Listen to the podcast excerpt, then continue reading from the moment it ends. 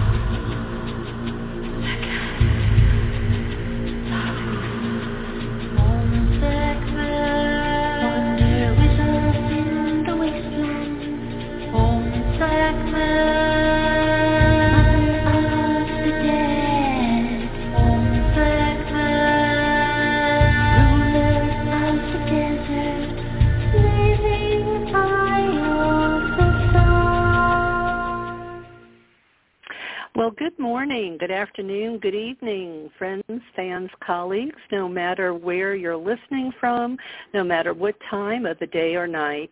Welcome back to my podcast, Voices of the Sacred Feminine, and I am glad to say it's been about a month now that we are back on the air. And we're streaming live at 11 a.m. Pacific on Wednesdays, but if you can't catch us then, no worries, because the shows stay in the archives indefinitely for your convenience. And we're now on Spotify, Amazon, Google Podcasts, Apple, all the, the typical podcast platforms. And just so you'll know, if you're new to the show, there are about 11 years of shows, all still there and very relevant for your listening pleasure. And if you actually go listen to the show at from Blog Talk, you'll see on the show page you can actually subscribe there, and I highly recommend that because that way you will get an email in your inbox the day of the show that will tell you what we're talking about. Now, you don't have to listen to it then. You can save it and listen to it later, but the plus side of that is you don't have to rely on seeing some Facebook post or something from me to know what's going on. You'll always know who our guest is and what the topic. And I want to send my thanks out to all of you for still sending in your congratulations and your kind words about, your happiness that the podcast has returned to the air. It really makes a big difference to know that the show had been so loved and appreciated. And also, thanks to Abigail Spinner McBride. She's the artist whose music opens the show, and we're using her cut called Om Sekhmet, in tribute to the lion-headed Egyptian goddess. And also thanks to our roving reporter, Pat. She sends me just the best articles to share with you, and today is no exception. So after the interview with my guest, I hope you'll stay with me because there's lots more happening after my conversation with Carolyn Boyd. Now, Carolyn is a writer, and she's a favorite contributor to Feminism and Religion Blog, or FAR, as it's known to many regular readers. And she's with me today to discuss hospitality of goddess-centered cultures. We'll delve into what that looked like and how it might address the trauma and abuse epidemic in our world. We'll talk about the loss of this value and how it's affected women. We'll get into how maybe reclaiming hospitality through goddess myths and stories might make a difference, and how values and practices of the current goddess movement also helps women heal. So there's lots for us to talk about. I want to also tell you that Her website is Goddess in the Teapot, and she has essays, short stories, memoirs, reviews, poetry, all about women's spirituality there for your pleasure, and it's been published in a variety of magazines, internet sites, book anthologies for more than 2 decades. And her writing usually always explores how we can bring goddess-centered values into the 21st century everyday life to enhance our communities on so many different levels. So, Carolyn, welcome to Voices of the Sacred Feminine. Oh, thank you so much for having me. I'm grateful you've asked me to be on. Well, I just love when I come across one of your writings in FAR. There's so many great writers there, and I consider you one of them. I can tell you, when I was going through some dark days, it was the writings of people like you who just maybe started my day out right or made the world look a little bit brighter. Oh, I really appreciate hearing that. That's exactly what FAR is for, and exactly why I do the writing that I do. So that's great to hear. So today we decided we were going to talk about the hospitality of goddess culture, particularly as a tool for healing. So let's start maybe with why is it important to look into these goddess myths and goddess-centered cultures, particularly as they maybe address trauma and abuse? Sure. So, I think it's important to address to look at goddess myths and cultures, because the cultures really had such a deep understanding of nonviolence and how to have a peaceful, harmonious culture. And they, kept these cultures going really over millennia. And even when they were eventually destroyed by natural disasters or conquerors, elements of their culture were so important to their descendants and also just relevant to our common humanity that the stories and practices lived on, even if in fragmented or adapted form, which is why, we're still talking about them this morning. But first, we should probably maybe define what cultures we're talking about.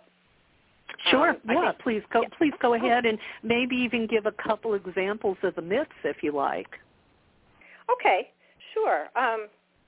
So the cultures we're talking about have largely been explored by people like, Maria Gimbutas and Heidi Gertner Abendroth and Carol Christ and Max Statue and Riane Eisler, who I think your listeners are familiar with because she was just a guest last month. And, they generally use terms like societies of peace or matriarchal cultures or partnership cultures, but they're often talking about the same type of cultures that, they generally valued gender equality, and they had women in leadership positions. They often had female deities at the center of their spirituality. They valued nonviolence, respect for all, consensus decision-making. They made sure everyone's basic needs were met, which is really important to our discussion today. And they valued cooperation over coercion.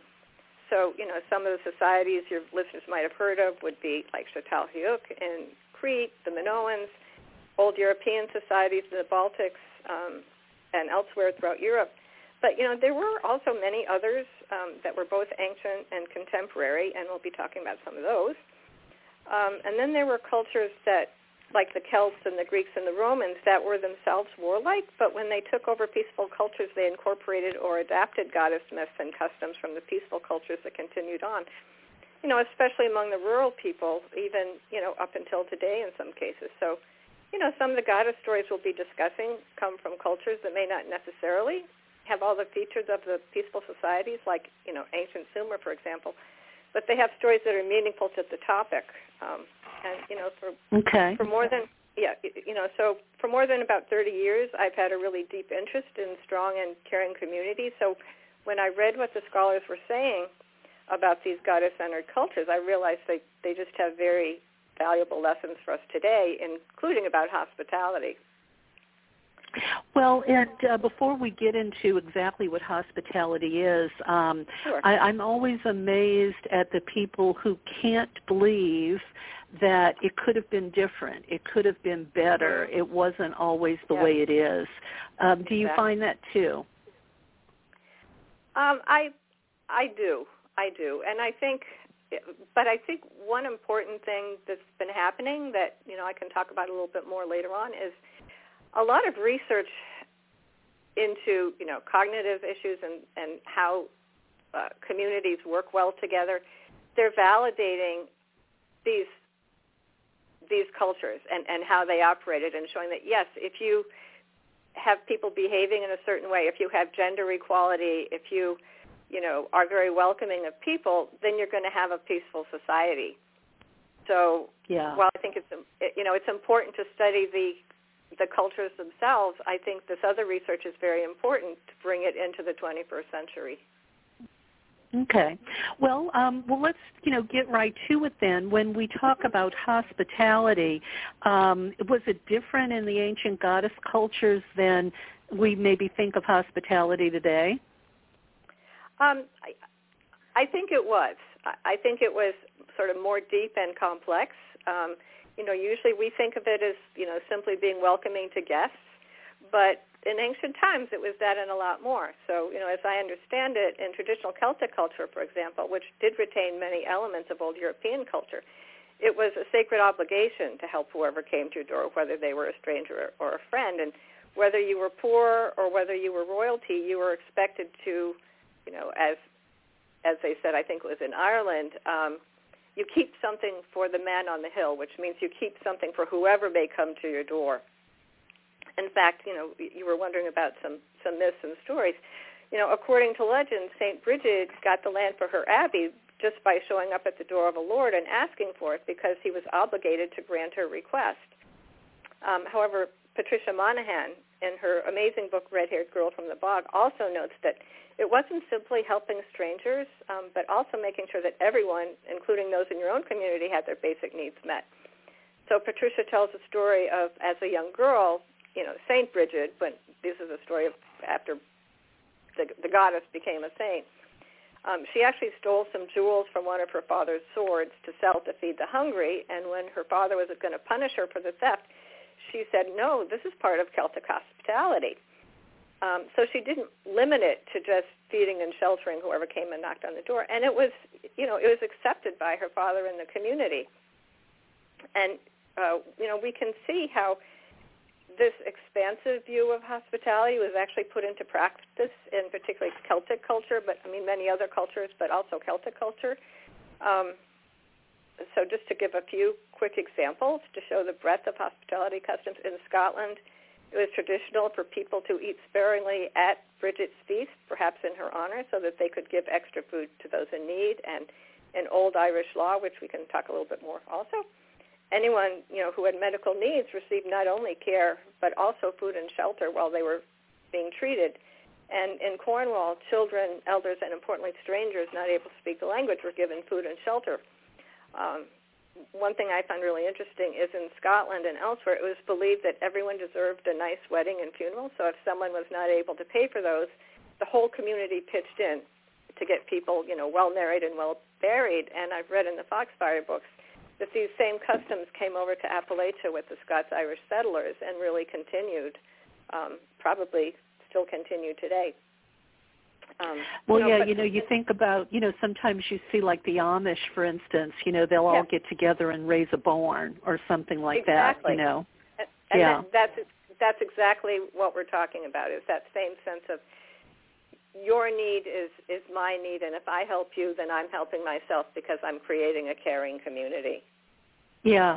Well, you know, look, when you unpack it, okay, I mean, we're talking about having, you know, hospitality equates to a strong social safety net. And it's really, you know, it's just, there's a cognitive disconnect, really, when you think about, you know, people or political parties who don't want a strong social safety net.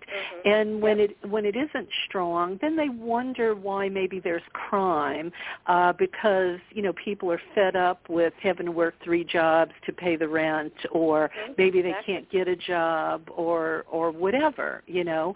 I mean, how can you expect people to live without when we have so much richness in this country, and them, you know, do they expect them to just be a doormat and continue to take it and take it and take it?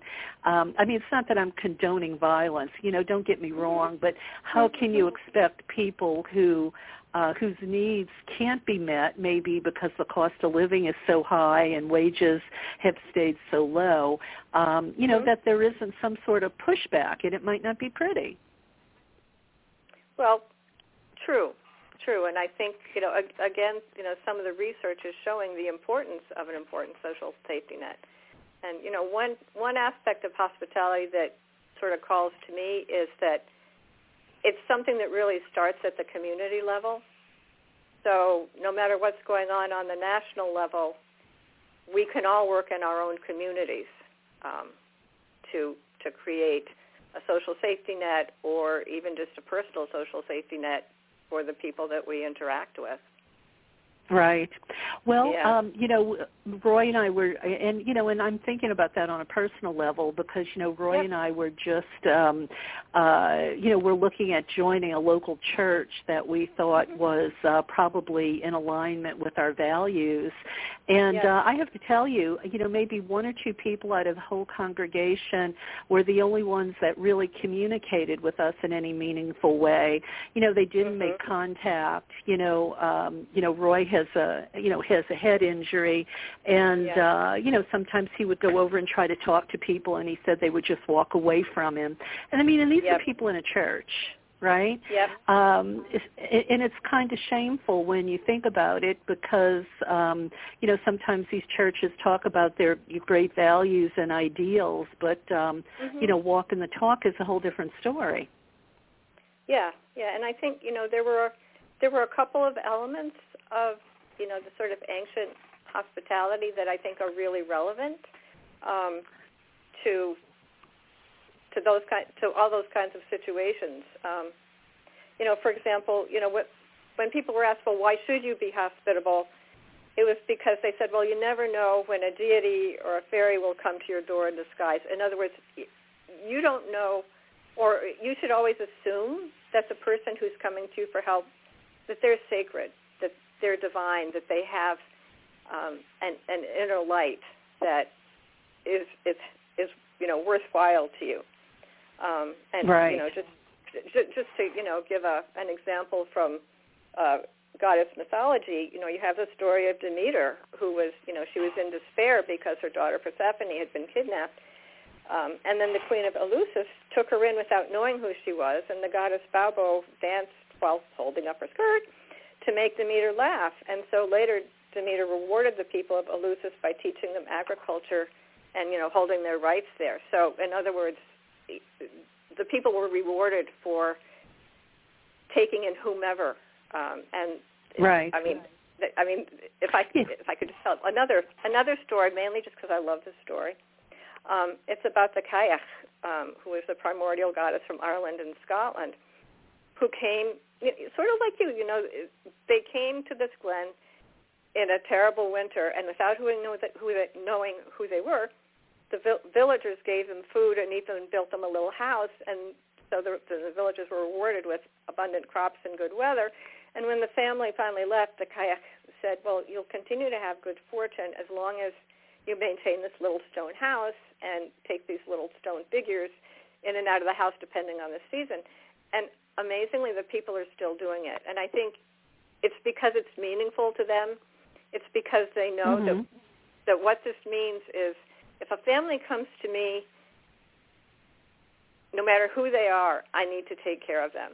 And I think that's, you know, tremendously meaningful. I think, you know, there are a couple of other stories that also speak to the importance of seeing the divine in the people who are considered the lowest social status. So, for example, there's another story of Brigid, who, you know, there were two people with leprosy, and she gave them each the ability to heal one another, and one did, but then the other refused to heal the first person because he was disgusted. So she healed the first person, and she put the leprosy back on the person who had refused to heal the other person. You know, and so. And another you know, there's another story about the Dooney, which is a Scottish crone spirit woman who's protecting some birds from hunters when a young boy tried to kill one of the birds, and the kid ended up falling off a cliff. And the Dooney saved him but told him never to harm the birds again because, and I'm quoting, maybe the Dooney will no be here to help you. And, yes, I did tell the story, maybe to quote that line. But anyway, but both these stories show, you know, it's important that when someone comes to you, you see the divine in them, no matter who they are, no matter what their social status is. And, you know, I see this every day. I used to work in human services, and there's an element in that's missing in our social safety net, because often when we think of charity, quote unquote, it doesn't have that welcoming aspect, and it really needs to. Too often we think, well, you know, we'll give a social safety net because we have a moral obligation, but we're really kind of thinking of it as a burden. Whereas if you think, of course I'm going to help this person because they deserve care and they're sacred, and you indicate to them, it makes such a difference. You can see the difference in their face when they realize that they've come to someone who values them. Right. So, they don't give it begrudgingly. Exactly. You know, it's almost as if you're treating them as if they're valuable. And exactly. Well, and I think it's about, you know, putting, you know, or you could think of it as, you know, putting some karma in your karma bank. You know, exactly. And if you put some good karma in your karma bank by doing things for other people, you know, it builds up, and you know, maybe one day you're going to have to tap into that karma bank, and you know, and maybe to make a withdrawal, you know, so to speak. Right. Exactly. But yeah, I know what you mean. It seems as if I mean, even with Social Security now, you know, instead of looking at it as we've paid into it all of our life, you know, it was a promise, it was an agreement we made. You know, now people want to take it away and call it entitlements, as if you know, we're getting something for nothing. We're getting, or you look at prosperity gospels too. What I understand about prosperity gospels is, you know, if you are not doing well and, you know, you're not reaping great rewards, well, you mustn't be working hard enough, and, you know, God isn't giving you his grace. It's really warped out there, you know.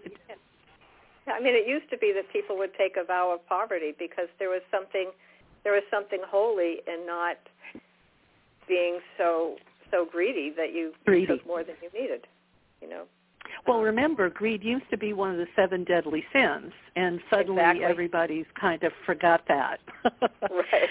So, so let's talk a little bit about the loss of this value, especially maybe how it affects women, or women that maybe are at risk. Sure. One other point I just wanted to quickly make was that also when we talk about hospitality in the 21st century, we need to make sure we're talking about not only physical needs, but emotional, mental, and spiritual needs. Because, you know, many of the goddess myths, they do focus on the spiritual issues. The physical issues. But we all know how important all those other needs are. So I think we also have to be hospitable about those. And another quick point I just want to make is that, you know, recent research has showed, first of all, that humans survived all these hundreds of thousands of years because they cooperated.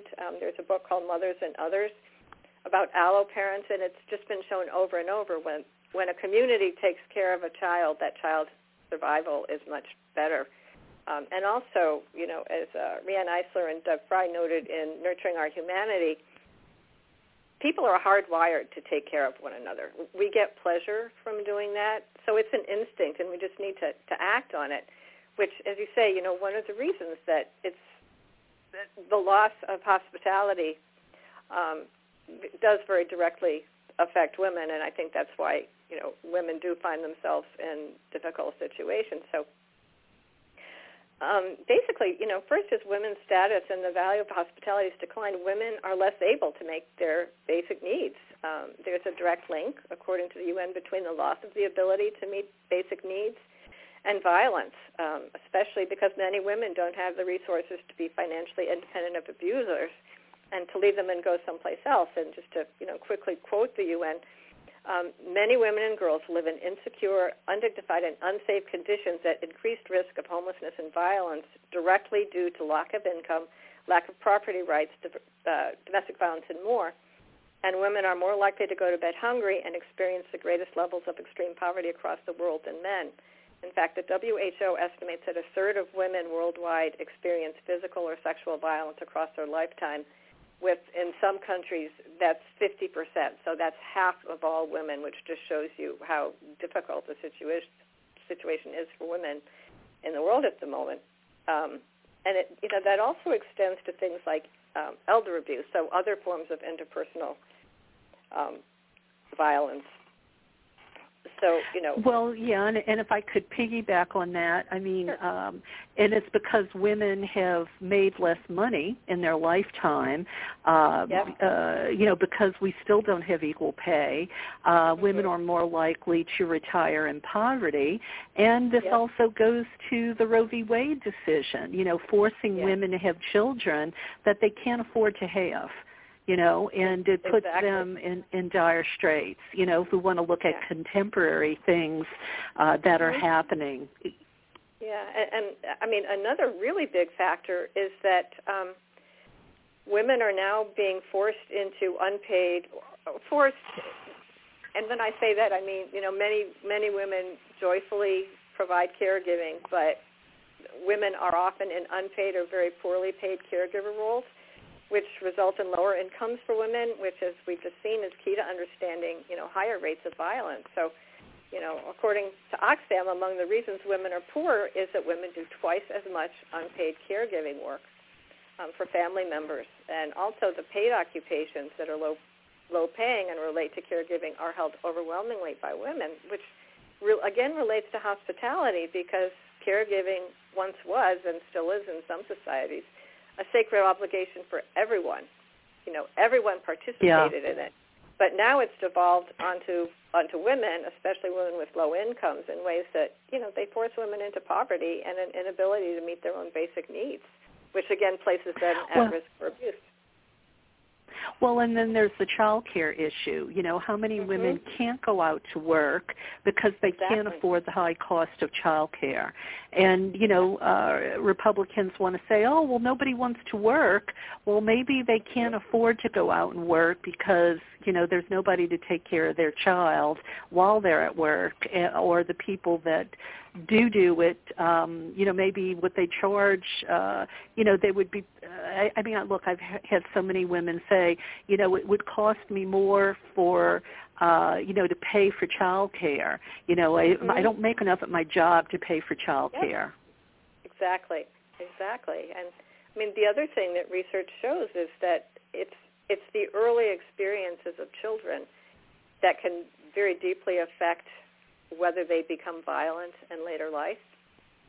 So not only having affordable child care, but very high-quality child care is just super important. Yeah, and all of this, you know, it's like a domino effect, right?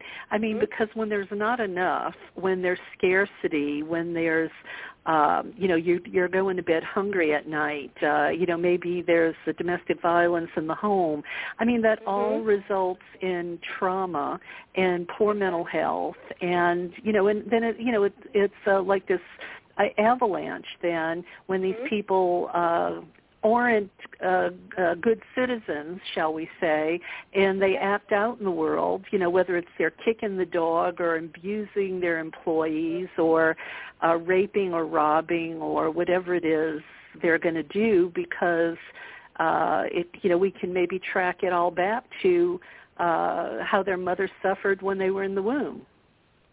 Exactly. And, I mean, I think to look on a sort of positive side, the fact that all these things are interrelated means that if you work on any one of them, even at a very community level, you're making a difference.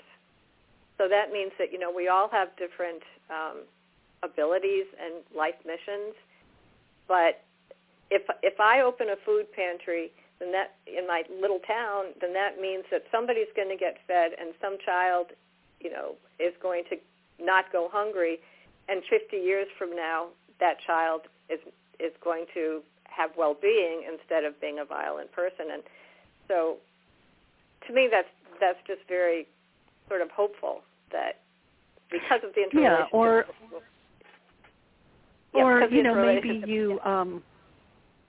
Go ahead, I'm sorry.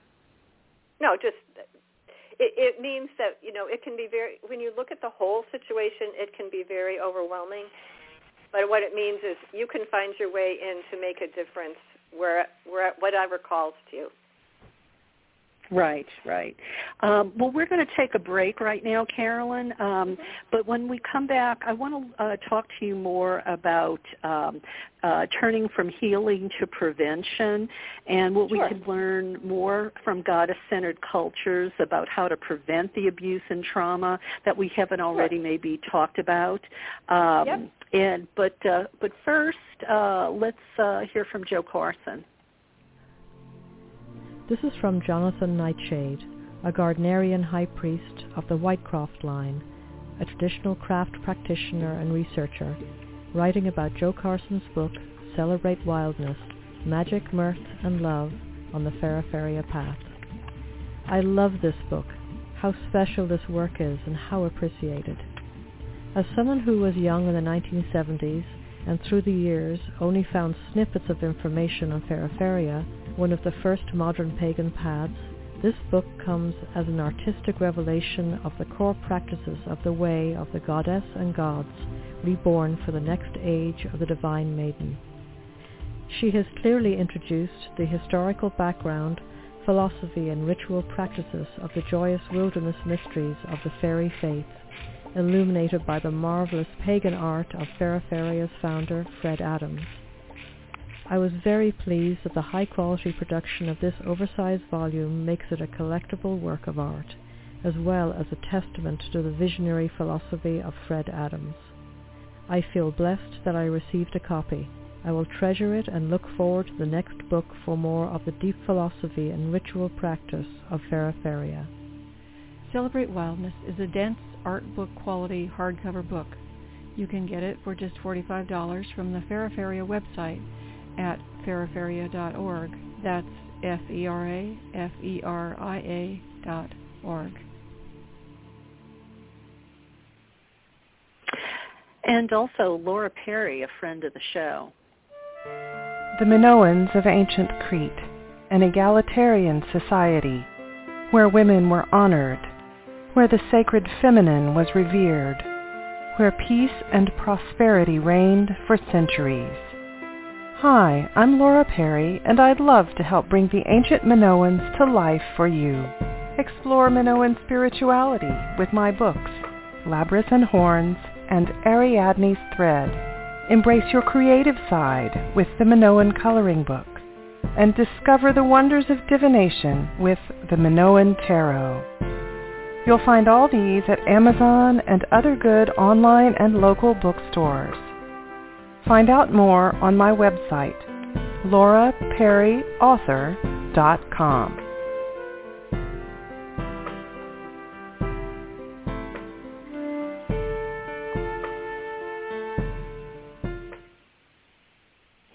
And I want to remind you, too, about the Divine Feminine app. If you're like me, maybe you hear about it here on the show, and then you forget about going to download it on your telephone.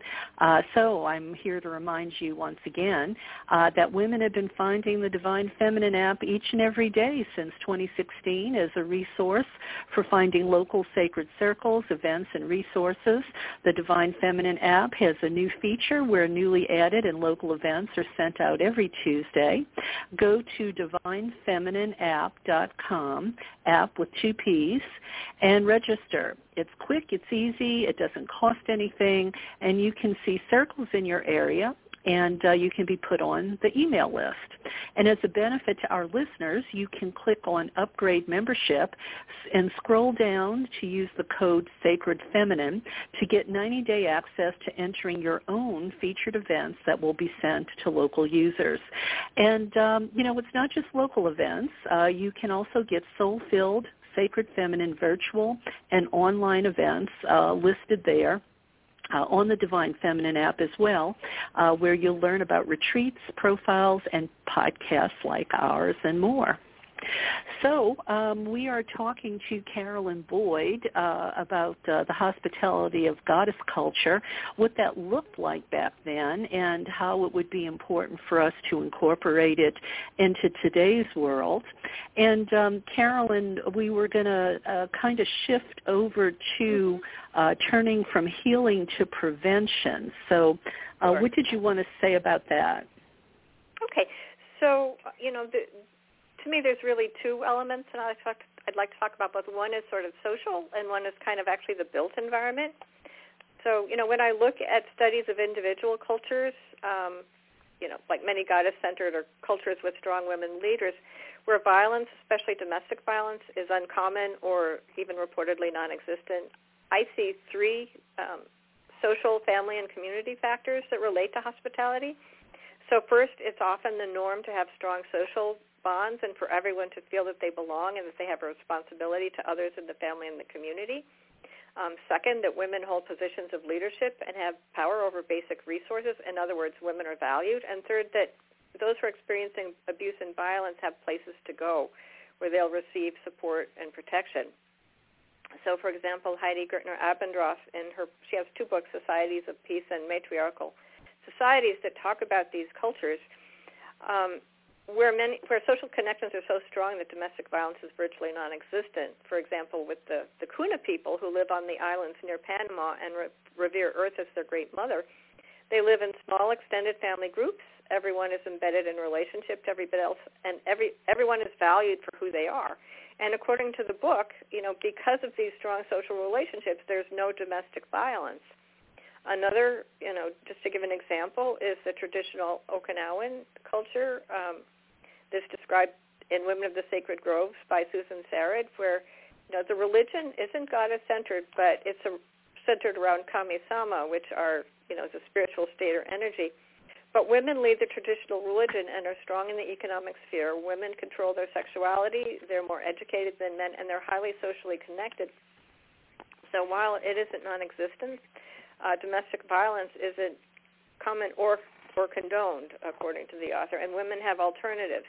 They can easily leave and go back to their mother's house. And, you know, just, you know, another model of prevention from these cultures is the Sandy women's initiation groups in Africa, which control abuse by men by making men who are violent against women answerable to not only the woman, but her entire Sandy group, which was, you know, a social and religious group. And so we do see the same relationship between nonviolence and social connection in our own society.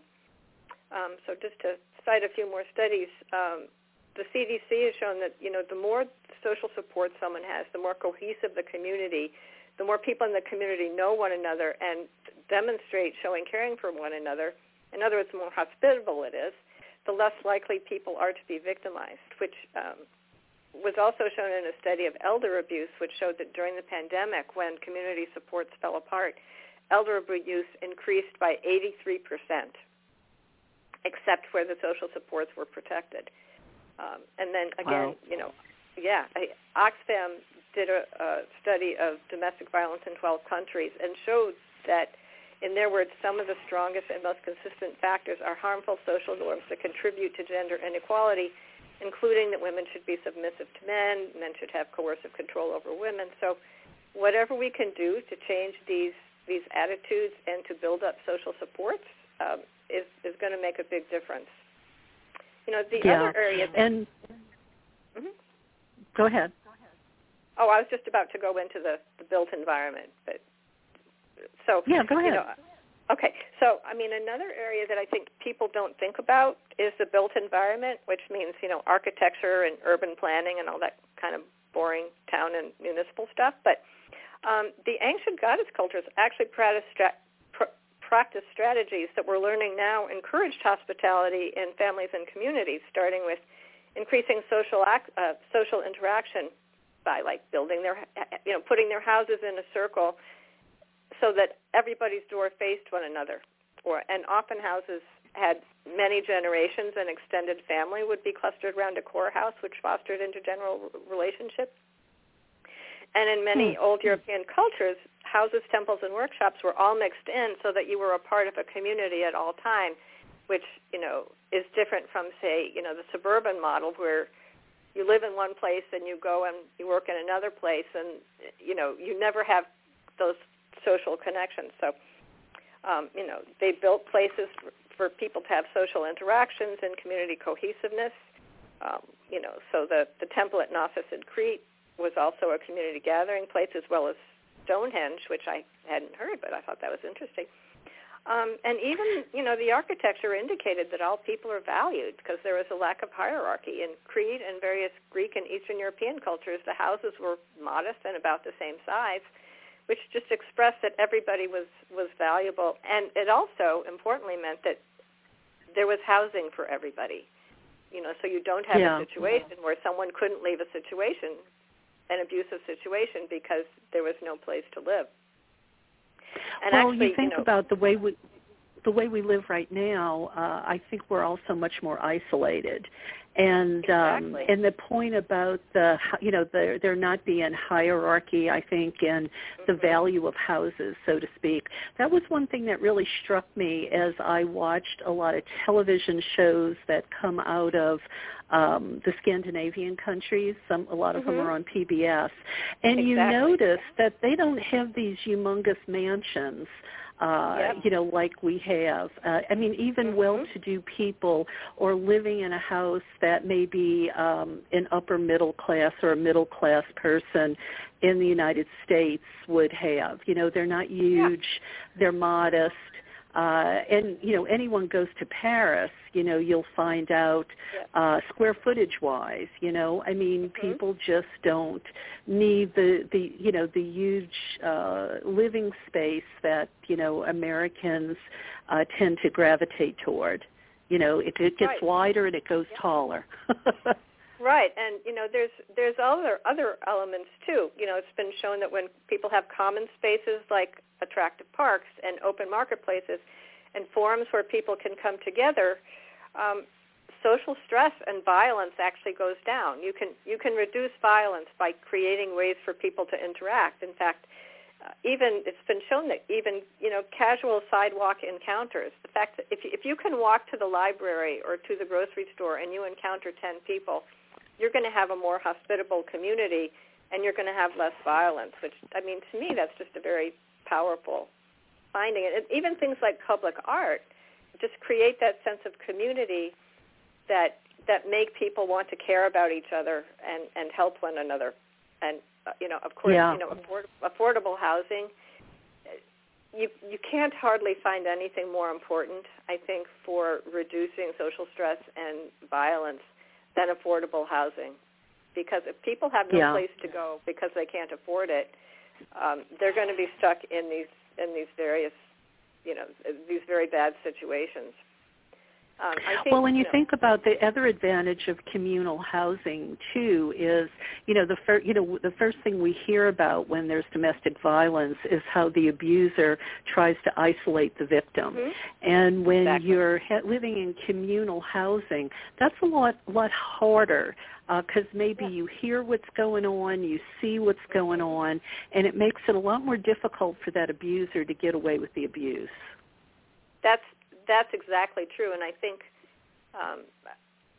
there's a movement here in New England, and I think it's probably all over the world, for intentional housing or co-housing, where you have housing, each person has a relatively small unit, but you're all so socially connected that I think it would be very difficult for abusive situations to continue, because everybody knows everybody else and what's going on. Right. So, I think another kind of positive thing is that architects and urban planners are actually starting to use some of these these strategies, which are thousands of years old, even though I don't, I don't know that they know that they're from ancient goddess cultures, but they're, they are starting to build, houses so that they see one another, and mixed-use zoning so that people work and live and recreate in the same place, so they get to know each other, and creating common spaces, and particularly, I think people are now really looking at the importance of funding for affordable housing. Yeah. Well, and this is kind of a parallel track. You were talking before about we all have different strengths, what we can contribute to the community.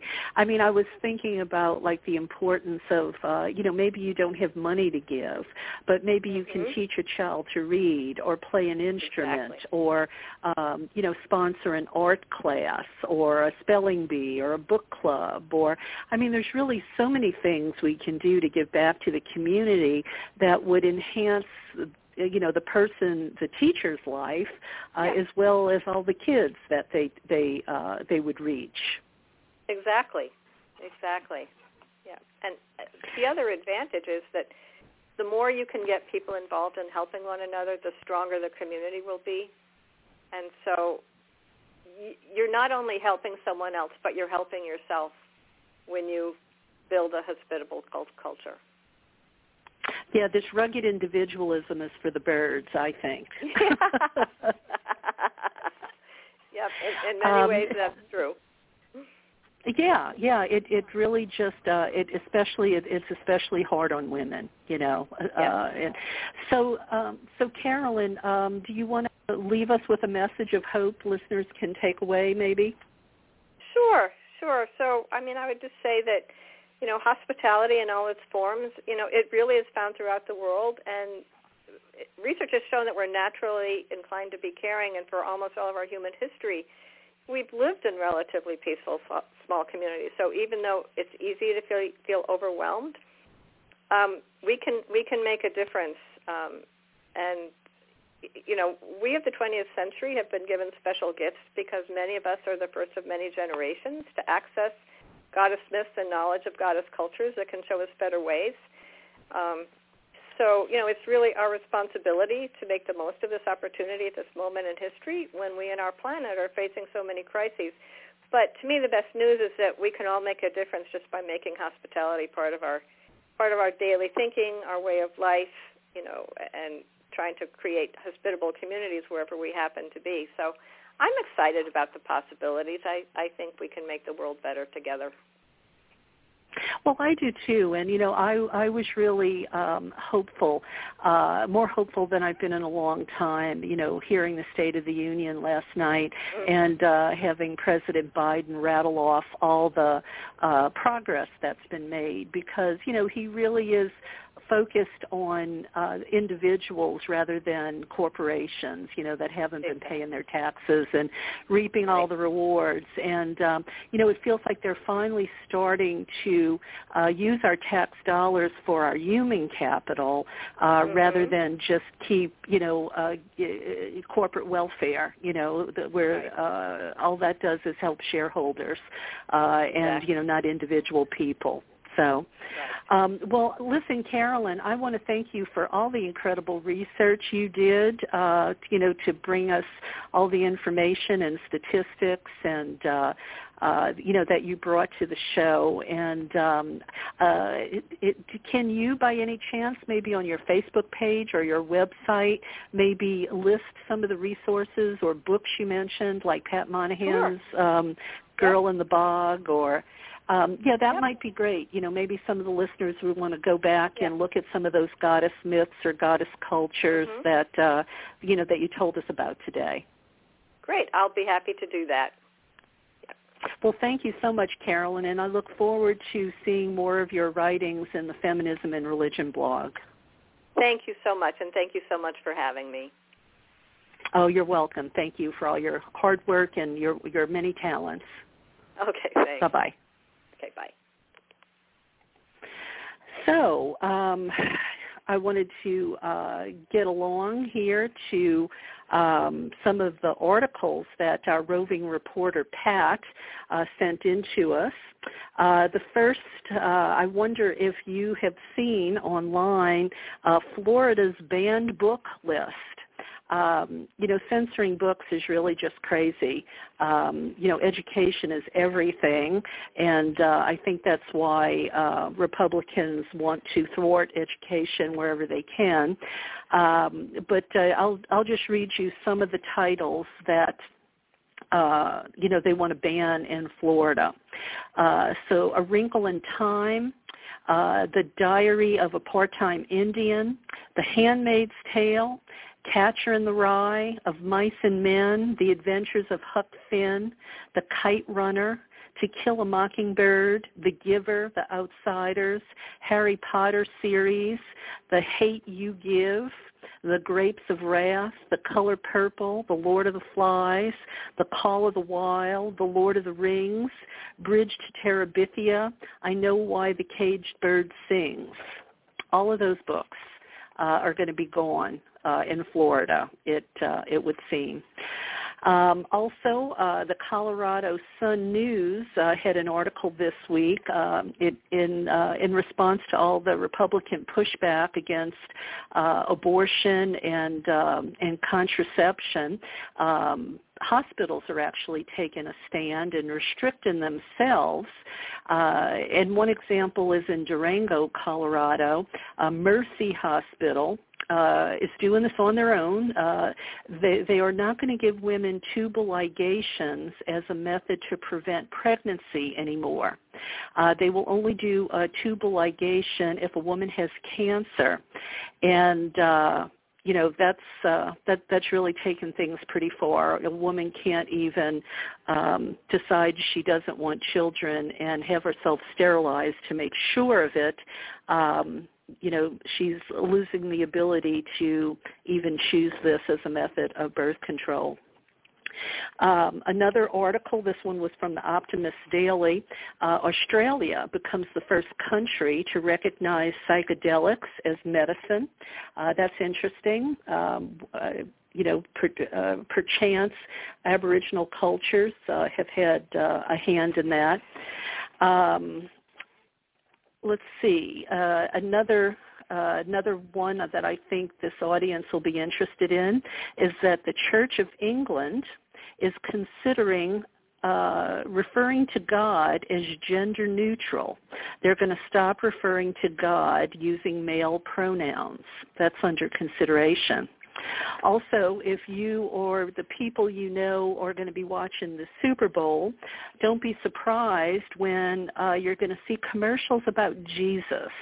Hobby Lobby, the guy who owns it, a while back, he prevented the women who worked for him from being able to get contraception on their health plans. Well, he's paying billions to rebrand Jesus in these commercials at the Super Bowl, and the tagline is, "He gets us." In other words, Jesus, he gets us. So that's going to be interesting to see how that unfolds. Also, in New Mexico, the Satanic Temple is opening telehealth abortion clinics, and they are going to name the clinics after Supreme Court Justice Samuel Alito's mom. Now, this is the same group that challenged mounting the Ten Commandments on the lawn of the Arkansas State Capitol years back, and they briefly mounted a Baphomet statue to make a point about freedom of religion and separation of church and state. And the way they are justifying the telehealth abortion clinics to help women is saying that abortions or a religious ritual or practice, if you are in the Church of Satan, and that to ban abortion and reproductive freedom is a violation of their religion. So we'll have to watch where that goes. I know other religions are doing the same thing. I think one of them being Judaism, and I think that might be happening in Florida. SciTech Daily, they had an article about a peculiar case of virgin births in their shark aquarium. The Optimist Daily, again, is on the list with some news of hope that magnets are being used to remove dangerous chemicals from water. Science and Technology in Al Jazeera had an article about they are resurrecting the Tasmanian tiger. They're bringing it back from extinction using DNA. And Republicans, they're pushing for the strongest possible abortion restrictions despite voter backlash in 2022. That was in Raw Story, if you want to look it up. And the Daily Kos, there was a headline that Steve Bannon, former President Trump's buddy, he admits that the Trump cabinet nominees were selected to actually destroy the agencies that Trump had them lead. Yeah, I guess no surprise there, but he actually spoke it out loud. Let's see what else I have for you here. Yes, Pat actually sent in. No. A listener, Maria, sent this in, and I think it might be a nice way to come to a close for the show. This was an old Druid's prayer, and I thought you would enjoy it. So here it goes. Grant, O Great Spirit, Goddess, God, Holy Ones, thy protection, and in that protection, strength, and in that strength, understanding, and in that understanding, knowledge, and in that knowledge, the knowledge of justice, and in the knowledge of justice, the love of it, and in that love, the love of all existences, and in the love of all existences, the love of Great Spirit, Goddess, God, Holy Ones, the Earth, our Mother, and all goodness. Thank you, Maria, for sending that in. And if other listeners have things they'd like me to share on the air, please do email me at KarenTate108@yahoo.com. So that will bring today's show to a close. Next week, I will be talking to Beth Bartlett. We're going to be discussing Restoring Sisterhood. And then February 22nd, Emmanuel Etier is with me. He is the producer of Wonderland Entertainment, and he has a legacy of socially conscious films. So we have called the show In Oneness, Let's Heal the World. So that about does it for me, listeners. I hope you've enjoyed the show. Please tell your friends and share the word that Karen Tate and Voices of the Sacred Feminine is back. And my work is where spirituality, personal transformation, and social justice meet. Please go to my Facebook page, Voices of the Sacred Feminine Radio. I am trying to consolidate most things there, and that is where you will find what I'm up to these days. Check out my new website, Tools for Transformation. It's at KarenTate.net. I am in the process of learning how to build it. And as I've said recently, I will not let perfection stand in the way of progress. So you might on occasion find an error there, a broken link, but I am in the process of rebuilding, adding content, and fixing any mistakes there. So that's about all for me for today. I hope you have a great week, and I am going to leave you with Sekhmet again, Our Lady of Tenacity Manifested. She who gives us permission to say no without guilt and encourage us to have healthy boundaries. Lady Sekhmet.